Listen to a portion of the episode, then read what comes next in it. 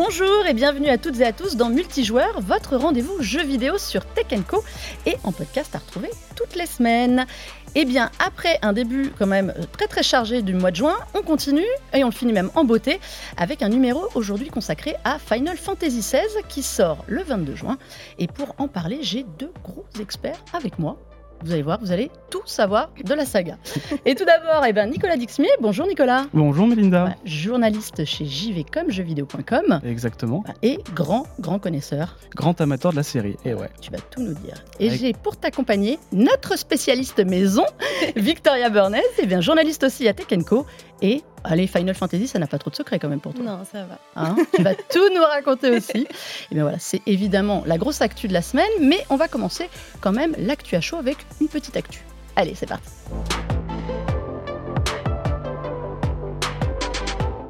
Alors, messieurs, dames, pour démarrer, je voulais qu'on parle du PlayStation Plus, nouvelle formule qui fête son premier anniversaire. Alors, ça avait été lancé fin mai l'année dernière au Japon. En France, c'est arrivé le 22 juin, donc... Un an tout court. Sony a donné des chiffres, ce qui leur arrive quand même relativement jamais. Et ils nous ont annoncé 47 millions d'abonnés au PlayStation Plus. Alors, pour rappel, est-ce que Nicolas, tu peux nous rappeler comment ça fonctionne le PlayStation Plus ? Oui, alors pour le coup, c'est un abonnement soit mensuel, soit annuel, pour pouvoir avant tout jouer en ligne. Au départ, c'était ça, c'était le principe de base. Mais maintenant, depuis la refonte en juin dernier, il y a 3 offres différentes, pour le coup, qui sont assez différentes. Donc, on a l'Essential, qui est ce qu'on connaît depuis toujours, à savoir qui permet de jouer en ligne et de conserver ses sauvegardes sur le cloud. Et d'avoir 3 jeux gratuits par mois, c'est vrai. L'Extra, qui est le palier juste après, qui coûte un peu plus cher et dont le but est d'avoir accès à un catalogue de jeux qu'on peut télécharger à n'importe quel moment pour y jouer quand on veut. Et le premium qui, tout ça réuni, avec, en plus, si je ne me trompe pas, donc de pouvoir jouer à des jeux anciens, d'anciens jeux PlayStation, voilà, des jeux classiques, des jeux en version d'essai, donc des jeux qui n'ont pas de démo, mais un essai de 2 heures environ à peu près. En fait, ça dépend, de 1 heure à 5 heures, mais il y a surtout des jeux assez récents. Ouais, ça, vous aviez Horizon Forbidden West, il y a Cyberpunk, God of War, etc. Et de pouvoir aussi jouer à des jeux en streaming. Ça aussi, c'était la grande nouveauté du Premium, qui en fait reprend ce que faisait le PlayStation Now avant, qui était le service de streaming de Sony. Maintenant, ils ont tout fusionné dans le PlayStation Plus avec ces 3 paliers différents. Alors voilà, donc ils nous ont annoncé 47 millions d'abonnés. Ouais. Alors on sait que son grand rival, parce que c'était aussi un peu ça l'intérêt, c'est d'aller concurrencer le Xbox Game Pass, évidemment, qui donne, lui, au dernier chiffre, mais c'est pareil, ils sont un peu avares en chiffres, 30 millions d'abonnés. Donc on se dit, la victoire, elle est normalement sans contexte pour le PlayStation Plus. Sauf que j'ai un petit chiffre pour vous, parce que 47 millions, on était fin 2021, donc avant le renouveau, à 48 millions d'abonnés, et il venait de fin 2020, 47,4 millions d'abonnés. C'est-à-dire que cette nouvelle formule, en fait, n'a pas fait d'émule plus que ça. Est-ce qu'il y a assez de renouvellement aussi ? Parce que moi, je l'ai gardé pendant quelques mois, le PlayStation Pass, et finalement, il y avait assez peu de renouvellement, j'ai l'impression. T'avais pris quoi comme niveau d'abonnement ? Je crois que c'était extra, ouais. Donc, tu avais quand même quelques gros jeux, mais c'était pas du tout les dernières sorties. Et ça m'avait surtout permis de jouer à des petits jeux style... Enfin, des petits... comme Spiritfarer, par exemple, que j'avais découvert avec ça. Il y avait quand même quelques gros trucs. On avait rejoué à God of War, trucs comme ça. Mais au final, moi, j'étais vite tournée en rond. T'avais fait Stray avec le pass. Ouais, j'avais fait Stray aussi. Ah voilà, parce que c'était Stray en fait. C'était ça qui a vraiment vendu le service au départ, c'est qu'en gros les gens ne voulaient pas payer 30 € pour un jeu de 5 heures où on joue un chat, et en fait le PlayStation Extra, il suffit de payer un mois d'abonnement ou même juste de faire la période d'essai, et les gens ont un peu sauté sur l'occasion pour essayer le jeu. Alors, ça c'était vraiment intéressant. C'est ça qui a propulsé un peu. Est-ce que ça n'avait pas été une fausse promesse Stray ? Parce que c'était un jeu qui sortait sur PS5, donc on s'est dit chouette, les jeux PS5 vont arriver sur le PlayStation Plus, sauf que c'était pas le cas. Non, pour le coup, en fait, Stray, c'est un peu l'exception. C'est un peu l'un des rares jeux disponibles dans l'Extra et le Premium en Day One et qui attire les gens. Parce qu'à part ça, en fait, c'est des jeux qu'on connaît déjà, mais auxquels on peut jouer à prix un peu plus bas grâce à cet abonnement, quoi. Mm-hmm. Est-ce que, Victoria, s'il y avait eu les sorties Day One des jeux PlayStation, des vrais jeux PlayStation, ça t'aurait fait rester ? Je pense que oui, ouais. Parce que là, c'est un peu, en fait, un peu... Bah, finalement, oui, c'est ça. Enfin, moi, je suis rapidement tournée en rond, enfin... Ça m'a permis quand même de rejouer à des trucs auxquels j'avais déjà joué avant et de les redécouvrir, mais j'ai pas eu de grosses découvertes non plus. Bah pour preuve, le jeu le plus joué du service, c'est Ghost of Tsushima, donc c'est le jeu de samouraï de Sony, qui est vieux, qui est un jeu de la fin de la PS4. Quoi ? C'était 2020, non? Oui, c'est 2020, c'est fin 2020. C'était après Last of Us Part 2. Et en fait, c'est ça qui est le plus joué. Donc, les gens se servent du service pour jouer à des jeux qu'ils ont ratés, en fait. Oui, plutôt que vraiment pour des jeux nouveaux, comme fait le Game Pass. Le Game Pass, c'est vraiment une arrivée régulière de jeux nouveaux, pas forcément des vieux auxquels on n'a pas joué. Il y a ce côté rattrapage, mais aussi ce côté nouveauté Day One dans le Game Pass, que forcément, on n'a peut-être pas Sony pour le moment. Alors, il y a eu quand même du changement dans le PlayStation Plus.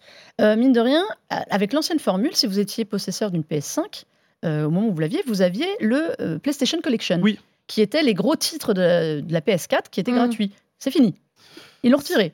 Alors, en plus, dans la sélection qu'il y avait, il y avait quelques jeux un peu, on se demande qu'est-ce qu'ils foutaient là, comme Black Ops 3, c'était un peu étonnant. Mais c'est vrai qu'il y avait tous les classiques, Persona 5, God of War, Infamous, donc vraiment des grands classiques de la console. Ouais. Et en fait, oui, Sony a décidé de mettre fin à ça après, alors que la console fête bientôt ses 3 ans, là. Donc, c'est mais assez étonnant. Il commence à y en avoir plus, c'est pour ça, ils se disent on va limiter les anciens jeux. Alors, pour vous donner une idée, donc on parlait de 30 millions du Xbox Game Pass d'abonnés, l'offre qui était censée correspondre le plus à l'offre de base du Game Pass, c'était l'offre extra, donc qui est à 13,99€ par mois, 99,99€ par an, donc 100€ pour arrondir. C'est le prix, c'est au-dessus de la version Ultimate, sauf que les gens n'ont pas du tout adhéré à cette offre-là, moins. Il y a 6 millions de personnes qui ont pris en fait, l'abonnement extra. Il y a plus de gens, il y a 8 millions sur l'offre premium, notamment parce que je pense qu'il y a ceux du PlayStation Now qui était la seule offre qui permettait d'avoir des jeux PlayStation 4 à l'époque sur un PC. Ouais. Faut pas oublier. Bien donc sûr. On est finalement qu'à 14 millions. Donc est-ce qu'on n'est pas un peu loin de la promesse et des espérances de Sony sur ce PlayStation Plus ? Pour revenir juste un peu sur le premium, c'est vrai que c'est l'offre la plus intéressante parce que l'extra, il y a vraiment ce côté offre d'entre-deux qui a du mal à satisfaire tout le monde, tandis que le premium, on a la même chose que l'extra avec des petits bonus en plus qui font aussi un peu la différence. C'est 17€ par mois quand même. Hein. Bien sûr. Là, on parle d'une offre à 17€ pour jouer à des jeux PS1. Alors oui, mais aussi des jeux PS1, PS2, PS3, PS3 en streaming justement. Et je pense que les gens se disent, quitte à payer cher un abonnement, autant y aller à fond et skipper l'extra dont le catalogue est peut-être pas suffisant pour attirer de nouveaux joueurs en fait. Ouais. Donc on est loin. Est-ce qu'on est loin du Xbox Game Pass dans la proposition ou pas? En termes de jeux, tu veux dire? En termes d'offres globales, de jeux... Au moins, il y a les jeux Day One. Alors là, au Xbox, on peut leur reprocher des choses. C'est ça, c'est qu'en plus, il y a le cloud. Il y a le cloud, il y a les gros jeux Day One. Starfield, c'est une grosse cartouche de fin d'année pour Xbox. Et pour le coup, ce qu'on disait avant, c'est qu'il y a beaucoup de jeux indépendants qui sortent Day One Game Pass. Et du coup, ça fait que régulièrement, tous les 1 ou tous les 2-3 mois, tu as envie de reprendre ton abonnement pour jouer à ces jeux-là en premier et pas forcément comme PlayStation qui, eux, ont des vieux jeux qu'ils mettent dans le catalogue pour rattraper son retard, pour rattraper ses devoirs.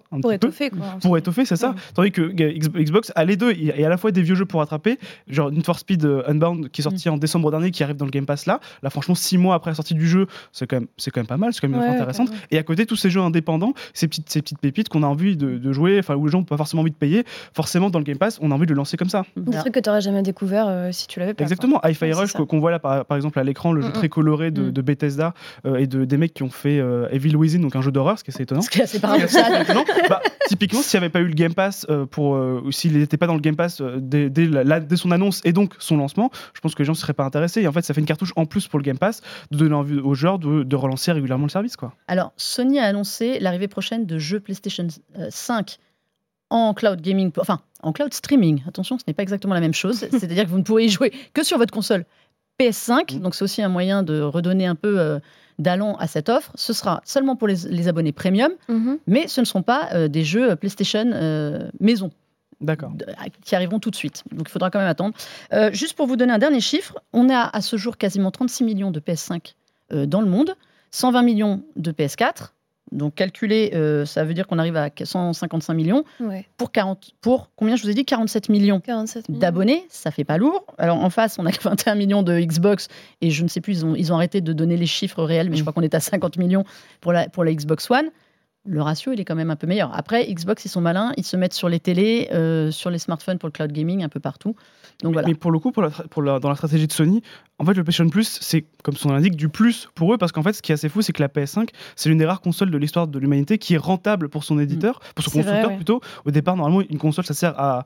C'est une plateforme qu'on vend pour que les gens achètent des jeux, et c'est sur les jeux que les constructeurs et les éditeurs font l'argent. La PS5, c'est l'une des rares consoles où Sony fait directement de la marge dessus.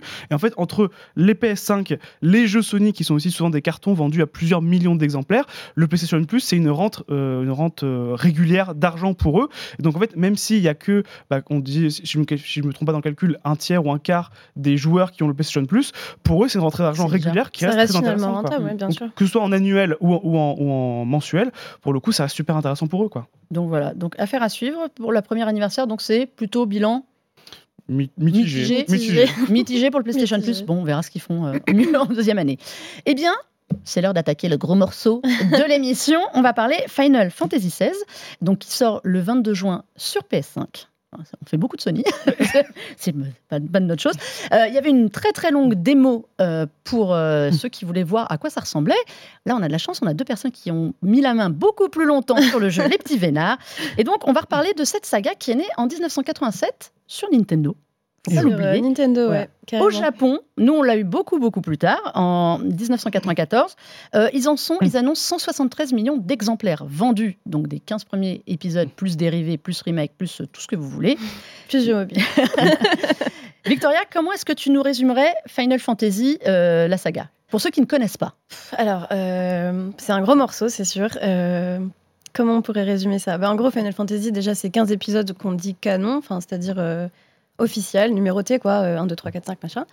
Et en gros, l'histoire tourne un peu toujours autour d'un groupe de personnes qui sont destinées à lutter contre les forces de mal. En général, c'est plutôt ça. Oui, c'est souvent, en fait, le but de Final Fantasy, c'est que c'est avant tout une série d'anthologie où justement chaque épisode se déroule dans son propre univers indépendant. Pour le coup, c'est qu'on n'a pas besoin de jouer aux 15 épisodes pour jouer aux 16 qui sort cette semaine. Voilà. Ce ne sont pas des suites. Voilà, clairement, ce n'est pas des suites. C'est, en fait, c'est plutôt qu'il y a des thématiques et des éléments qui reviennent en commun, des sorts, des créatures ou des noms de personnages. Mais chaque jeu est indépendant et on retrouve l'Empire aussi, un Empire souvent dans beaucoup de jeux. À la fin, on affronte souvent un dieu. C'est vraiment une esthétique assez globale qu'on retrouve d'un jeu à l'autre. Mais c'est une série vieille de 35 ans et ce qui est assez fou, c'est que c'est la série de jeux japonais la plus vendue au monde derrière les jeux Nintendo.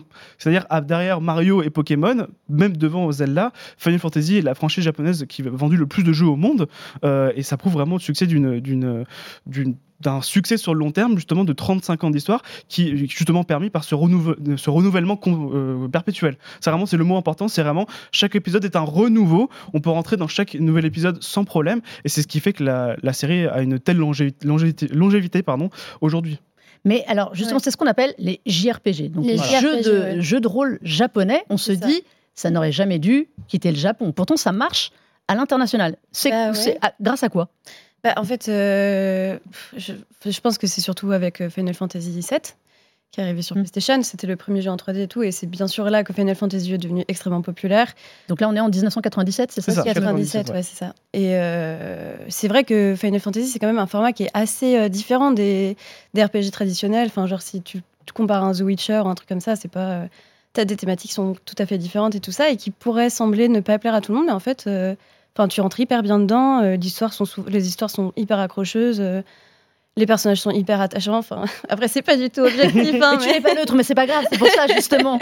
Tu nous en parles avec le cœur, c'est ça qui est beau. Et ça, pour le coup, vraiment, FF7, c'est l'épisode le plus important de la saga parce que c'était le premier en 3D, comme tu as dit justement. 3D, ouais. C'est le premier à sortir en Occident, plutôt en Europe. C'est le deuxième qu'on a eu seulement en Europe. En Europe, c'est le premier, pour le coup. C'est le premier qu'on a eu. Aux États-Unis, ils ont eu le premier, le 4 et le 6.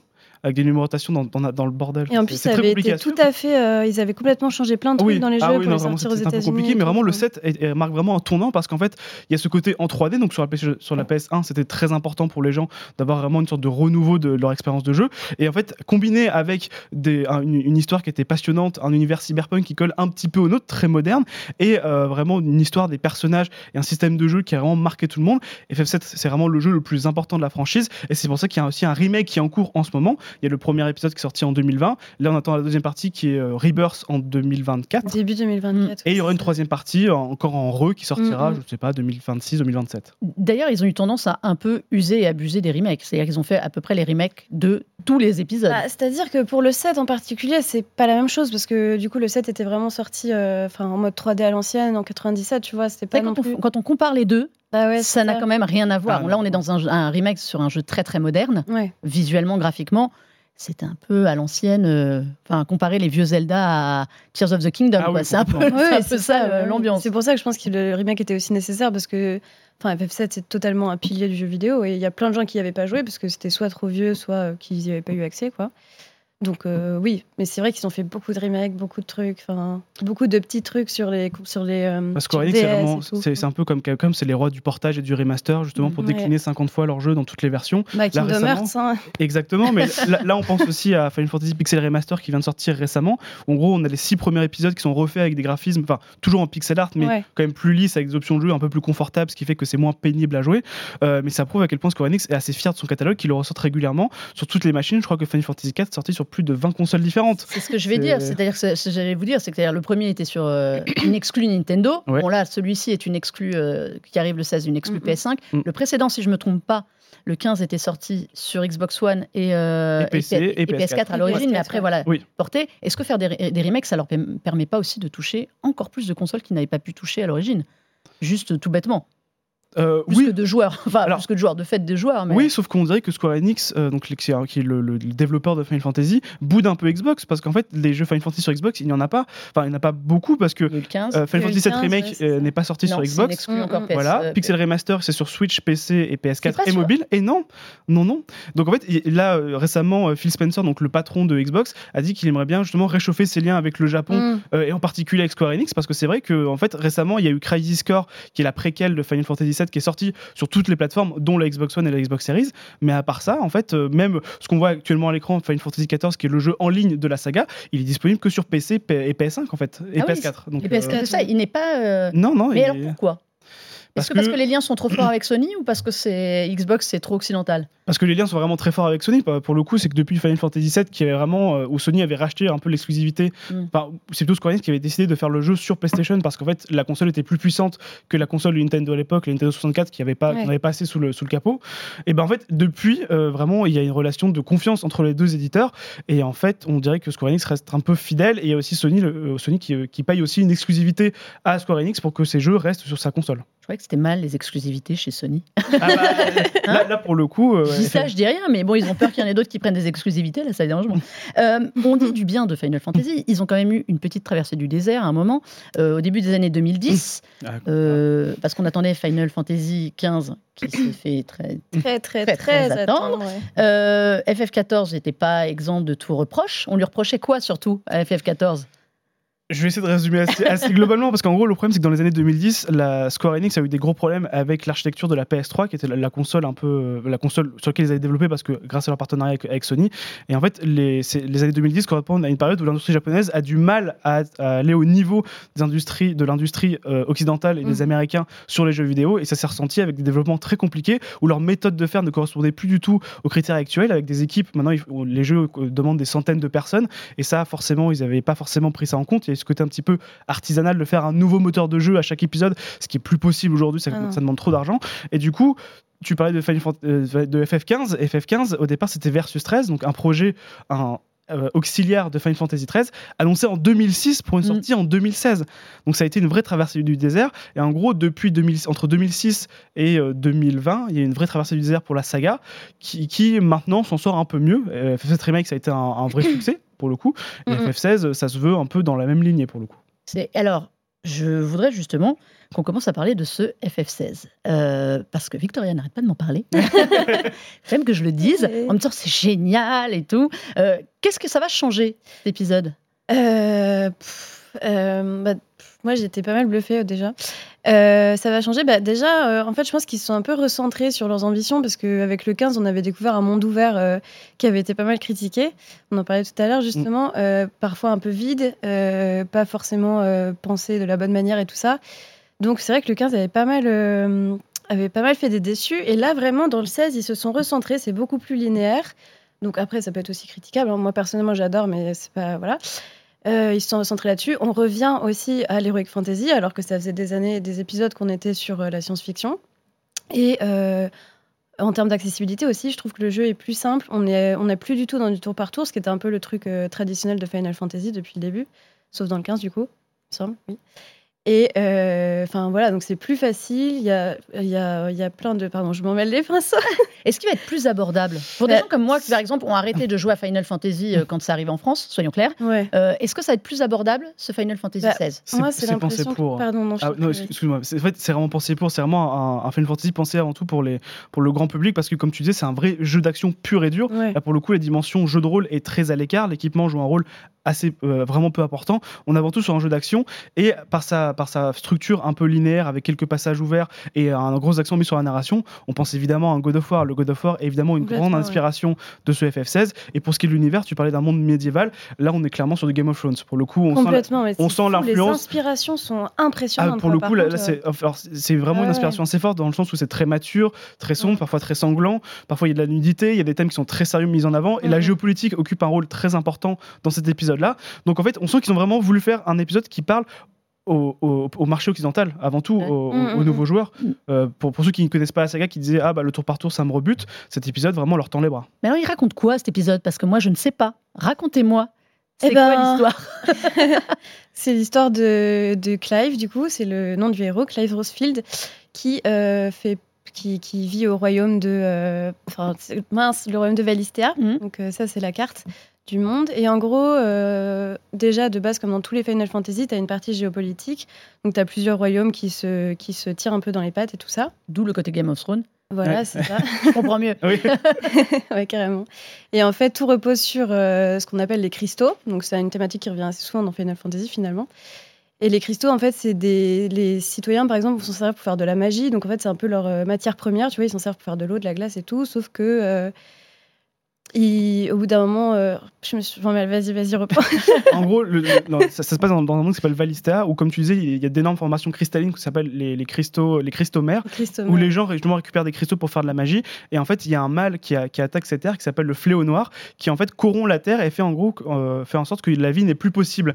Donc en fait, à cause de la terre qui est de moins en moins habitable, les différentes nations vont se livrer une guerre entre elles pour prendre le contrôle de ces différents cristaux, mais aussi des ressources naturelles primaires. Et dans leur opposition, en fait, chaque État dispose d'un émissaire, c'est une personne qui est capable de se transformer en une créature un peu divine, qui rappelle en fait les invocations des précédents épisodes. Oui. Pense à Ifrit, Garuda, Shiva, Odin, Bahamut et toutes ces invocations qui sont vraiment iconiques de la série.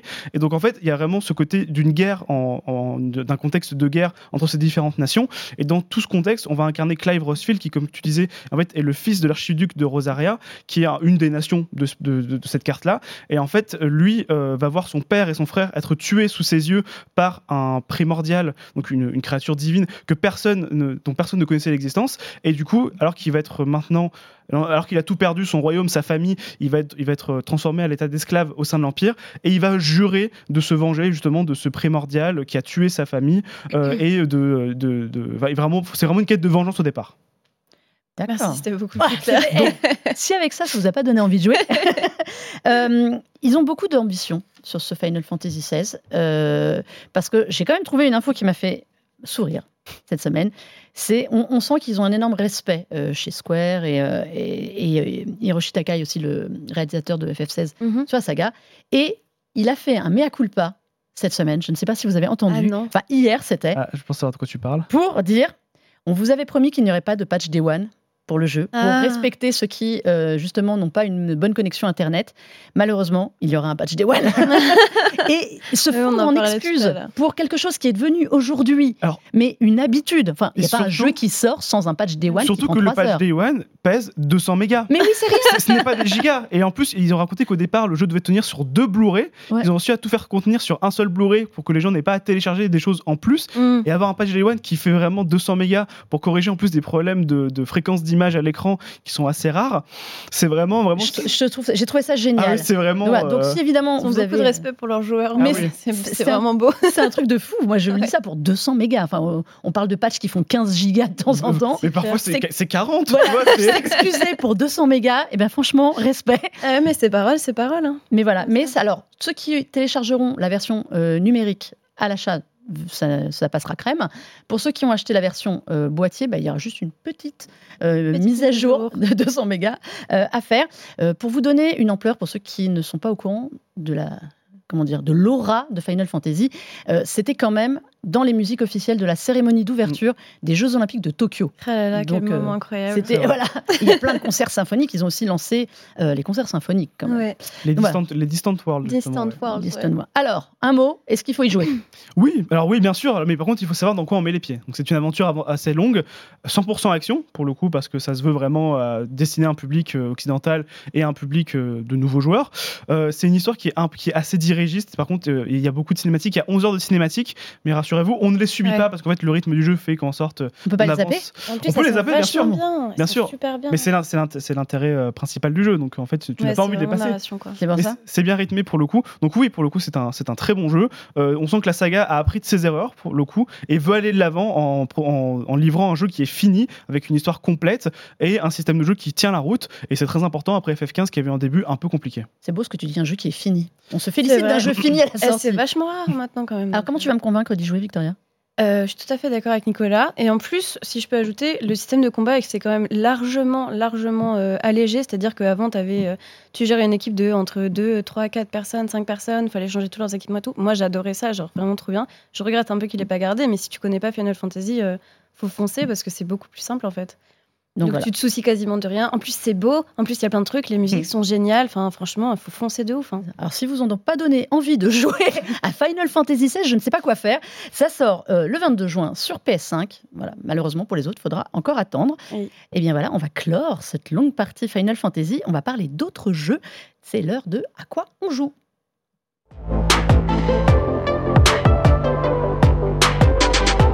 Alors... je les ai laissés parler très très longtemps sur Final Fantasy parce que moi j'ai d'autres jeux qui n'ont absolument rien à voir à vous proposer. Dans les sorties récentes, on va faire vite le tour parce qu'il reste un tout petit peu de temps. Moi j'ai eu un vrai coup de cœur l'année dernière à la Gamescom pour un jeu français qui est enfin disponible, qui s'appelle Dordogne. Voilà, c'est un nom qui m'a fait rire sur le coup. Ouais. C'est un jeu qui est disponible sur toutes les consoles, sur PC, dans le Game Pass. On parlait du Game Pass, il est disponible dans le Game Pass. C'est la Madeleine de Proust absolue. Visuellement, c'est absolument somptueux. Dordogne, c'est un peu en aquarelle. Ça parle donc de cette jeune femme trentenaire, Mimi, qui se retrouve allée dans la maison de sa grand-mère qui vient de décéder, en Dordogne, donc forcément. Spoil. Et elle va y revivre tous ses souvenirs d'enfance d'un été 20 ans plus tôt où il s'est passé des choses. Elle avait oublié qu'elle y était allée. Et en revenant sur les lieux, la maison, la campagne et tout, elle va retrouver... ses souvenirs. Alors nous, joueurs, on doit prendre des photos, on doit capter des sons, des bruits environnants, retrouver des mots. Je ne sais pas si vous y avez joué, mais alors je vous le conseille vivement, c'est absolument génialissime, ce petit jeu. Alors, c'est un peu les jeux doudou, quoi. Ah, mais ça fait trop envie. J'ai pas joué, mais j'ai une de mes collègues qui a beaucoup joué, et c'est vraiment peut-être la plus belle direction artistique de l'année. Ah mais alors, honnêtement, c'est tellement à part. C'est tellement à part comme style visuel, c'est-à-dire que c'est de l'aquarelle, c'est du dessin un peu fixe. C'est des gens derrière un je ne sais quoi, donc le studio et je vais me tromper sur l'autre nom, mais c'est l'autre studio, c'est un studio d'animation. Et en fait, derrière le jeu, ce sont des gens qui viennent de l'animation, du film d'animation. Et ça se sent énormément, vraiment, c'est ma reco absolue. C'est pas Focus Non, alors c'est édité par Focus, oui, c'est ça, mais c'est des petits studios français, du sud de la France forcément. Autre jeu qui n'a un peu rien à voir, mais dans le style poétique aussi, c'est Harmony The Fall of Reverie, qui est arrivé et qui sera disponible qui est déjà arrivé sur Nintendo Switch et PC, et qui arrive sur les autres consoles le 22. Là, on est aussi dans du jeu narratif. C'est Dontnod. Donc, forcément, on sait ce que ça vaut au niveau ambiance poétique, mélancolique. Vous incarnez une jeune fille qui s'appelle Polly, qui revient, pareil, dans sa ville natale, parce que sa mère a disparu. Donc, elle part enquêter sur la disparition de sa mère. Et elle va se découvrir, en fait, un étrange pouvoir qui lui permet de passer dans un autre monde où elle devient, justement, Harmonie, qui est une espèce de déesse idolâtrée là-bas. Et alors, ce qui est très drôle, c'est qu'elle va rencontrer ce qu'on appelle les aspirations, qui sont des créatures un peu divines, mais qui sont la gloire, la félicité, la vérité, le pouvoir, le lien et le chaos. C'est pour vous dire, selon la personne avec laquelle vous allez sympathiser, l'histoire prend une orientation plus ou moins chaotique ou plus ou moins glorieuse. En fait, vous allez décider de ce que vous voulez être comme type de déesse et ça va avoir des répercussions sur l'histoire et sur les autres personnages aussi, sur est-ce que vous avez fait en sorte que tous les habitants de ce monde parallèle s'entendent, ou se met la zizanie façon Game of Thrones comme dans Final Fantasy. Voilà, il y a des monstres, mais ils sont beaucoup plus sympas à mon avis que ceux que vous avez croisés. Donc voilà, ça s'appelle Harmony The Fall of Reverie. C'est très très beau. aussi, c'est très poétique. Ça joue un peu avec tous les codes, l'arborescence pour évoluer, pour savoir ce que vous voulez faire, avec un fond de narration. Et c'est une très très belle histoire. Ça se passe dans une en plus ambiance un peu méditerranéenne quand elle est dans le monde réel, un peu psychédélique, étrange. C'est un peu futuriste, ouais, très futuriste. Ouais. J'aime beaucoup la patte graphique. Alors pour ceux qui ont la chance de voir les images qui ne font pas qu'écouter en podcast, c'est très très beau. Je vous le recommande aussi. Autre jeu familial, pour finir, j'enchaîne. Rien à voir, mais très très drôle, Park Beyond. Ah. Voilà, jeu de gestion de parc d'attractions complètement foutraque. Autant vous le dire directement, c'est de la gestion, c'est de la création. Vous allez faire votre parc comme vous voulez. Alors c'est dans la mouvance des Planet Coaster, c'est quoi, Tycoon Roller Coaster. Ouais, je crois. C'est complètement barré. Ils ont une idée, c'est une fonction qui s'appelle l'Impossify. Alors impossification en français. Et ça vous permet, quand vous créez une attraction, de la rendre encore plus nawak. pour dire autrement, c'est-à-dire que vous allez pouvoir... tout sens de la gravité, on oublie. Mais le but, c'est de faire tomber les clients, quoi. Votre truc peut décoller sur la Lune. C'est de la téléportation, créer des portails, etc. Ouais. Donc c'est vraiment juste faire le parc d'attraction de tes rêves, sans logique particulière de physique ou de loi de la nature. C'est génial. Tout le reste se tient. C'est-à-dire que le reste, c'est un vrai jeu de gestion de parc. Donc il faut faire attention au flux de personnes, si les attractions... Il faut rendre son parc intéressant. C'est vraiment le jeu de gestion de base, avec cette dimension. Et en plus, hyper complet pour construire, pour construire les attractions. On choisit son style, on doit faire aussi en fonction de la géographie des lieux, de la topographie. Et il y a soudainement ce truc complètement barré qui fait que vous allez avoir ce pouvoir d'impossification d'un seul coup sur une attraction qui va devenir gigantesque et faire n'importe quoi. Enfin, c'est un bon moment de détente. C'est vraiment des petits jeux familiaux, là. Ah oui, je vous propose, c'est 6 Final Fantasy, vous laissez au grand. Et bien voilà, les plus jeunes peuvent aller jouer à ça. Et je crois qu'en plus, tu peux jouer, enfin, tu peux te mettre dans les attractions avec une vue à la première personne pour vivre tes attractions toi-même. Exactement. Donc ça, c'est vraiment chouette pour le coup. Ça, c'est chouette. C'est déjà disponible sur PS5, Xbox Series et PC, Park Beyond. Donc voilà, on est arrivé au bout de cette émission. J'ai encore pris du temps, désolée. Mais c'était pour la bonne cause, c'était pour Final Fantasy XVI. Hein. On ne peut pas tout faire. Donc, merci Nicolas. Merci beaucoup pour l'invitation. Donc, on te retrouve sur JVcom. Évidemment. Tout le temps pour les prochains RPG, parce que tu as eu un peu d'activité ces derniers temps. Oui, beaucoup de jeux japonais ces derniers temps, donc beaucoup de choses à traiter. Et à mon avis, ce n'est pas fini. Et c'est pas fini, on n'en est qu'à la moitié de l'année. Et Victoria, on te retrouve sur Tech & Co avec moi. Avec toi. Tout le temps. Hein, on peut lire et vous pouvez aller voir tout ce que vous voulez savoir sur Final Fantasy XVI aussi chez nous, grâce au talent de Victoria qui s'y est collée. Mais franchement, je pense que ça n'a pas été une souffrance. Non, ça va. Ça va. Bien. Et puis, merci à vous, toutes et à tous, de nous avoir suivis. Vous pouvez retrouver cette émission sur Tech & Co, la chaîne. Vous pouvez évidemment la retrouver sur le site, en replay sur YouTube et sur la plateforme BFM RMC Replay. Et évidemment, en podcast partout, allez-y et laissez-nous votre avis. Et on se dit à très très vite, c'est-à-dire la semaine prochaine par hasard. Allez, jouez bien.